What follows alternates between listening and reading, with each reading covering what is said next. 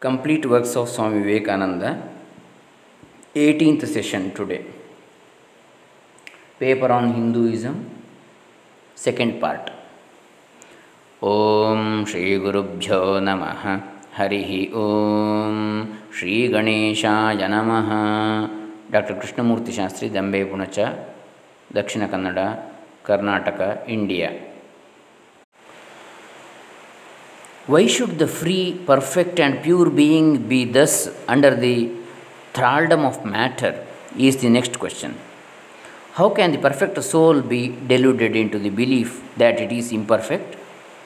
We have been told that the Hindus shirk the question and say that no such question can be there. Some thinkers want to answer it by posting or uh, positing one or more quasi perfect beings and use big scientific names to fill up the bag, uh, gap. But naming is not explaining. The question remains the same. How can the perfect become the quasi perfect? How can the pure, the absolute change, uh, absolute change even a microscopic particle of its nature? But the Hindu is sincere. He does not want to take shelter under sophistry. He is brave enough to face the question in a ma- ma- manly fashion. And his answer is i do not know. I do not know how the perfect being the soul came to think of itself, itself as imperfect as joined to and conditioned by matter. But the fact is a fact for all that.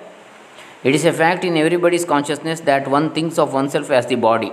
The hindu does not attempt to explain why one thinks one is the body. The answer that it is the will of god is no explanation. This is nothing more than what the Hindu says, I do not know. So it is due to ajnan or ignorance or avidya or maya, illusion. Well, then the human soul is eternal and immortal, perfect and infinite, and death means only a change of center from the one body to another.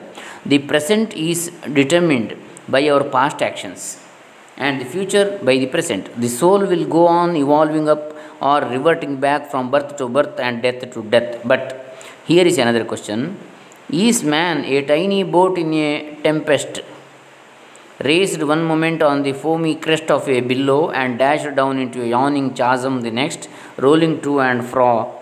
At the mercy of God, uh, good and bad actions, a powerless, helpless wreck in an ever raging, ever rushing, uncompromising current of cause and effect. A little moth placed under the wheel of causation, which rolls on crushing everything in its way and waits not for the widow's tears or the orphan's cry. The heart sinks at the idea, at this is the law of nature. Is there no hope? Is there no escape? was the cry that went up from the bottom of the heart of despair. Despair. It reached and uh, reached the throne of mercy, and words of hope and consolation came down and inspired a Vedic sage. And he stood up before the world and in trumpet voice proclaimed the glad tidings Hear, ye children of immortal bliss, even ye that reside in higher spheres. I have found the ancient one who is beyond all darkness, all delusion. Knowing him alone, you shall be saved from death over again. Children of immortal bliss, what a sweet, what a hopeful name. Allow me to call you brethren by that sweet name. Heirs of immortal bliss, yeah. The Hindu refuses to call you sinners Ye are the children of God, the sharers of immortal bliss, holy and perfect beings. Ye divines on earth, sinners. Ye divinities on earth, sinners. It is a sin to call a man so. It is a standing libel or libel on human nature. Come up, O lions, and shake off the delusion that you are sheep. You are souls immortal, spirits free, blessed and eternal. Ye are not matter, ye are not bodies. Matter is your servant, not you the servant of matter. Thus, it is that the Vedas proclaim not a dreadful combination of unforgiving laws, not an endless prison of cause and effect, but that at the head of all these laws, in and through every particle of matter and force, stands one by whose command the wind blows, the fire burns, the clouds rain, and death stalks upon the earth. And what is his nature? He is everywhere, the pure and formless one, the Almighty and the All Merciful. Thou art your Father, our Father, thou art our Mother, thou art our beloved friend, thou art the source of all strength, give us strength, thou art He that bears the burdens of the universe. Help me bear the little burden of this life. Thus sang the rishis of the Vedas. And how to worship Him? Through love. He is to be worshipped as the one beloved, dearer than everything in this and the next life. This is the doctrine of love declared in the Vedas, and let us see how it is fully developed and taught by Krishna, whom the Hindus believe to have been God incarnate on earth. He taught that a man ought to live in this world like a lotus leaf, which grows in water but is never moistened by water. So, a man ought to live in the world, his heart to God and his hands to work. See how nicely Swami Vivekananda is explaining Krishna's talk in Bhagavad Gita. It is good to love God for hope of reward in this or the next world, but it is better to love God for love's sake. And the prayer goes, Lord, I do not want wealth, nor children, nor learning. If it be thy will, I shall go from birth to birth, but grant me this, that I may love thee without the hope of reward, love unselfishly for love's sake. One of the disciples of Krishna, the then emperor of India, was driven from his kingdom by his enemies and uh, had to take shelter with his queen in a forest in the Himalayas. And there, one day the queen asked him how it was that he, the most virtuous of men, should suffer so much mercy, yeah, misery. Yudhishthira answered, Behold, my queen, the Himalayas. How grand and beautiful they are. I love them. They do not give me anything, but my nature is to love the grand, the beautiful. Therefore, I love them. Similarly, I love the Lord. He is the source of all beauty, of all sublimity. He is the only object to be loved. My nature is to love Him, and therefore I love. I do not pray for anything, I do not ask for anything. Let Him place me wherever He likes. I must love Him for love's sake. I cannot trade in love. The Vedas teach that the soul is divine, only held in the bondage of matter. Perfection will be reached when this bond will burst, and the word they use for it is therefore mukti, freedom, freedom from the bonds of imperfection, freedom from death and misery. And this bondage can only fall off through the mercy of God, and this mercy comes on the pure. So, purity is the condition of His mercy. How does that mercy act? He reveals Himself to the pure heart, the pure and the stainless see God. Yeah, even in this life, then and then only the crookedness of the heart is made straight. Then all doubt ceases. He is no more the freak of a terrible law of causation. This is the very center, the very vital conception of Hinduism. The Hindu does not want to live upon words and theories. If there are existences beyond the ordinary sensuous existence, he wants to come face to face with them.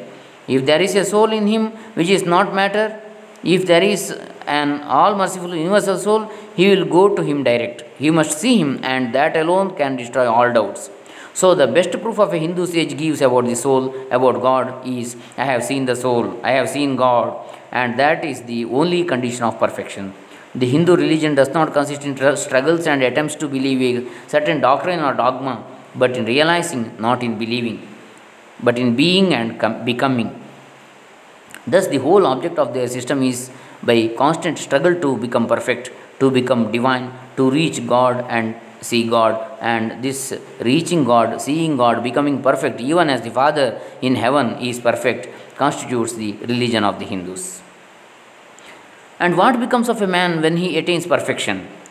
He lives a life of bliss infinite. He enjoys infinite and perfect bliss, having obtained the only thing in which man ought to have pleasure, namely God, and enjoys the bliss with God. So far, all the Hindus are agreed.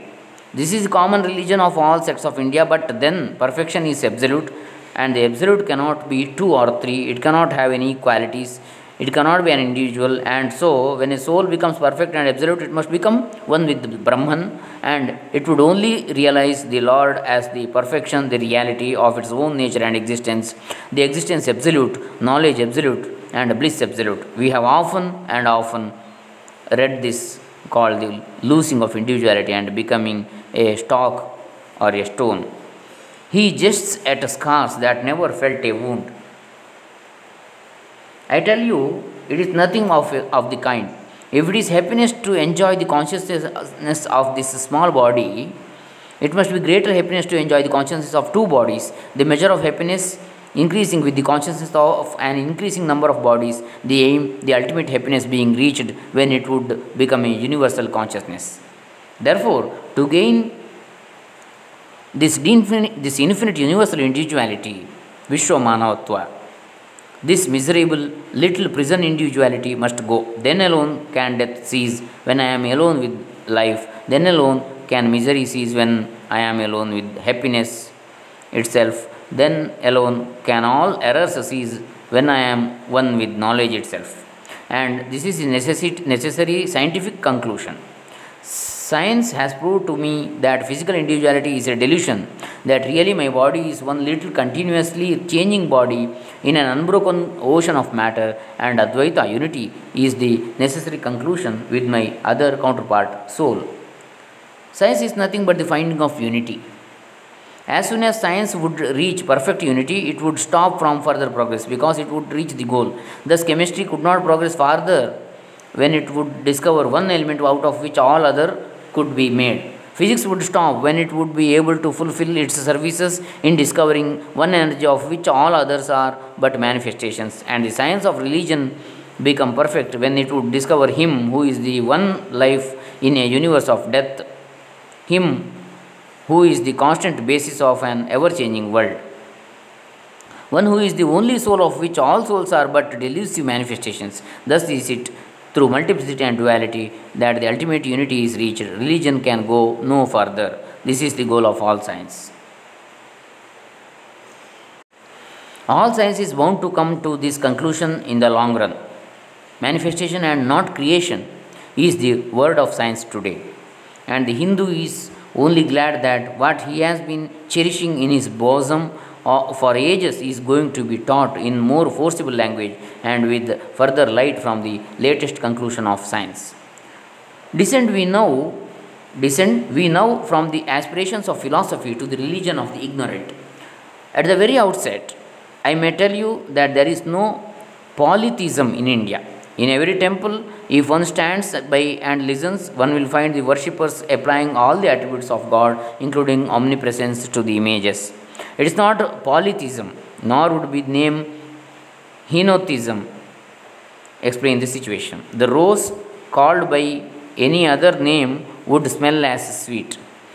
Names are not explanations. I remember as a boy hearing a Christian missionary preach to a crowd in India.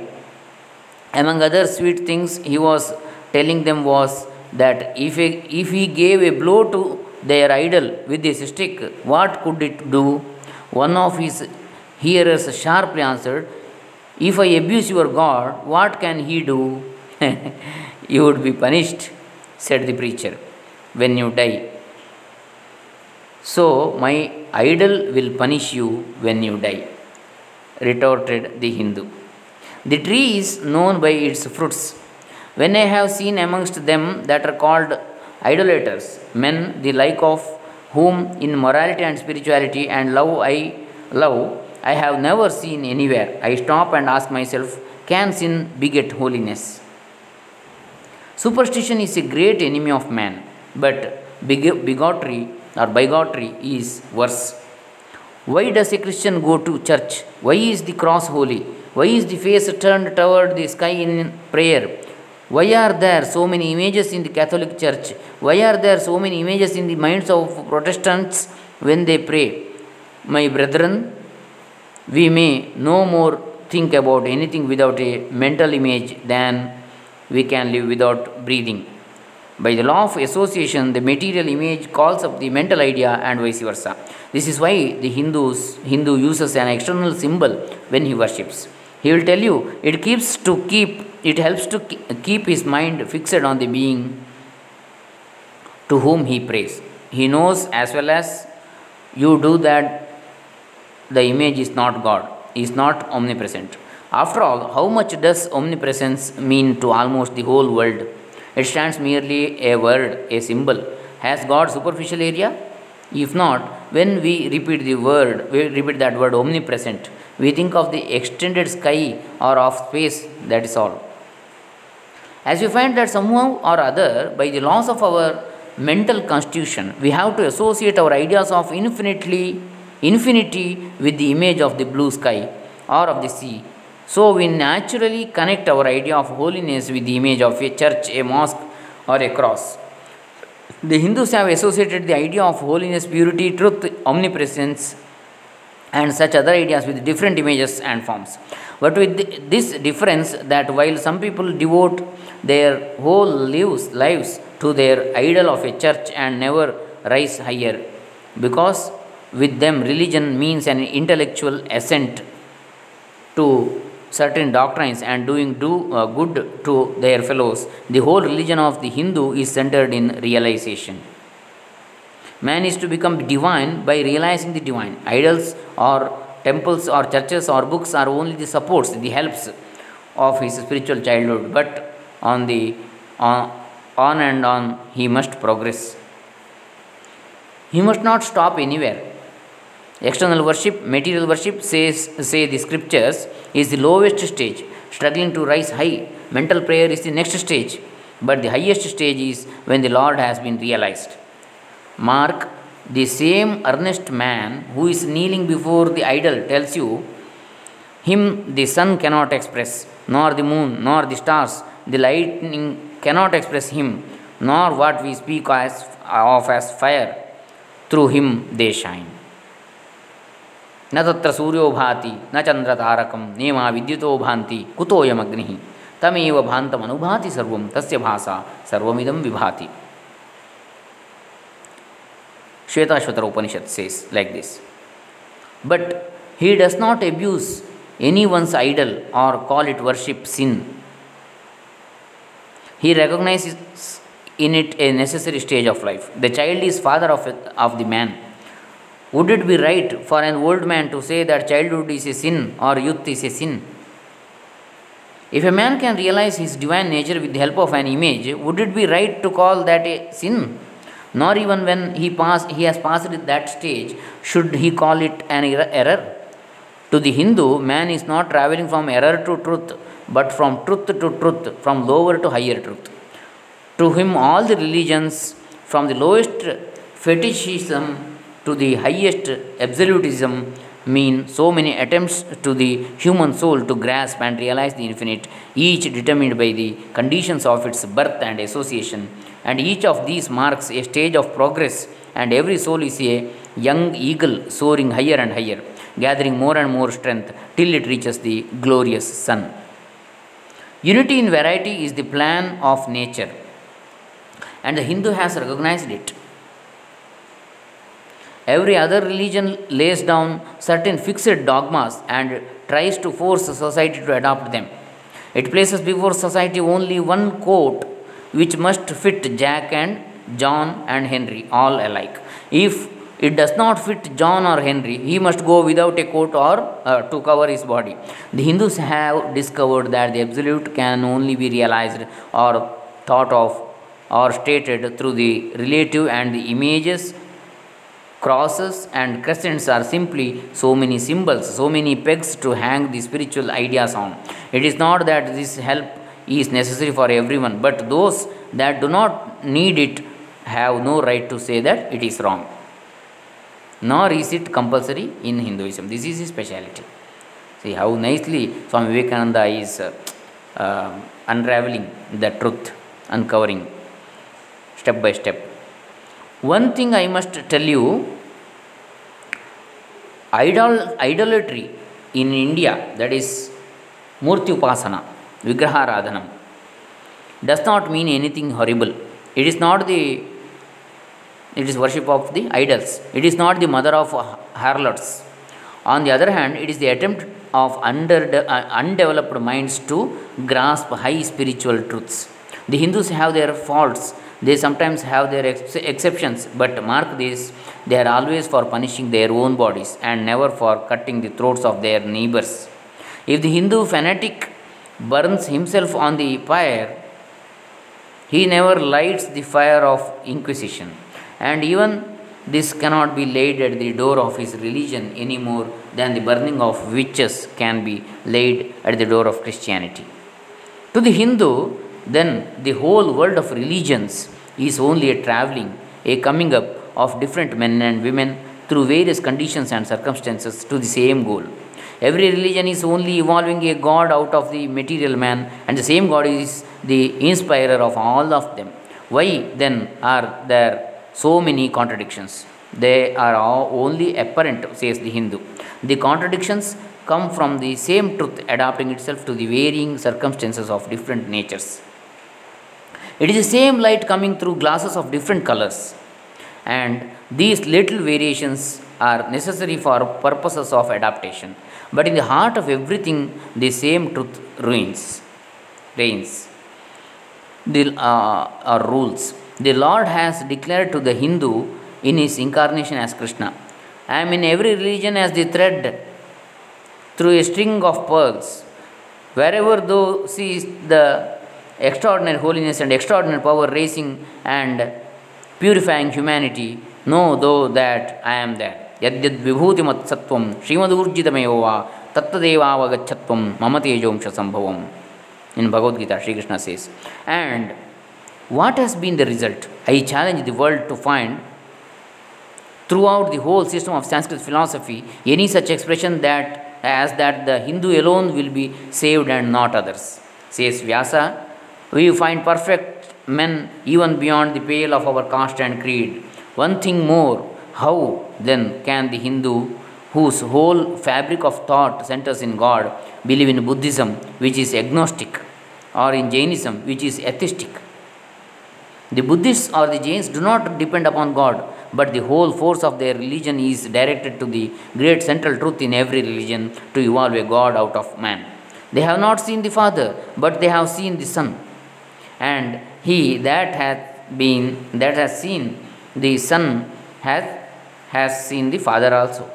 Hmm. This, brothers, is a short sketch of the religious ideas of the Hindus. The Hindu may have failed to carry out all these pla- plans, but if there is ever to be a universal religion, it must be one which will have no location in place or time, which will be infinite like the God it will preach, and whose sun will shine upon the followers of Krishna and of Christ, on saints and sinners alike, which will not be Brahminic or Buddhistic, Christian or Mohammedan, but the sum total of all these and still have infinite space for development, which in its Catholicity will embrace in its infinite arms and find a place for every human being from the lowest groveling savage, not far removed from the brute, to the highest man, towering by the virtues of his head and heart almost above humanity, making society stand in awe of him and doubt his human nature. It will be a religion which will have no place for persecution or intolerance in its polity or policy, polity, which will recognize divinity in every man and woman and whose whole scope, whose whole force will be created in aiding humanity to realize its own true divine nature. Offer such a religion, and all the uh, nations will follow you. Offer such a religion, and all the nations will follow you. Ashoka's council was a council of the Buddhist faith. Akbar's, though more to the purpose, was only a parlor meeting. It was reserved for America to proclaim to all quarters of the globe that the Lord is in every religion. May he who is the Brahman of the Hindus, the Ahura Mazda of the Zoroastrians, the Buddha of the Buddhists, the Jehovah of the Jews, the Father in heaven of the Christians give strength to you to carry out your noble idea. See how nicely Swami Vivekananda is expressing.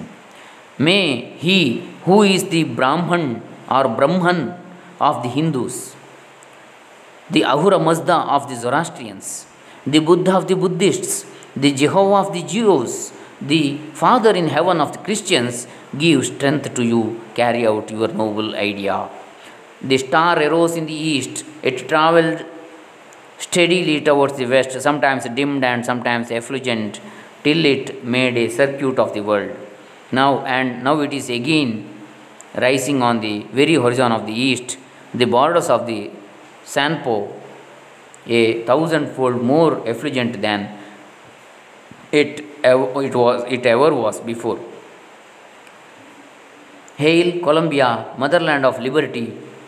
It has been given to thee, who never dipped her hand in her neighbor's blood, who never found out that the shortest way of becoming rich was by robbing one's neighbors. It has been given to thee to march at the vanguard of civilization with the flag of harmony. The teachings like this changed the minds of the uh, Westerners, most probably British and French, etc., and they left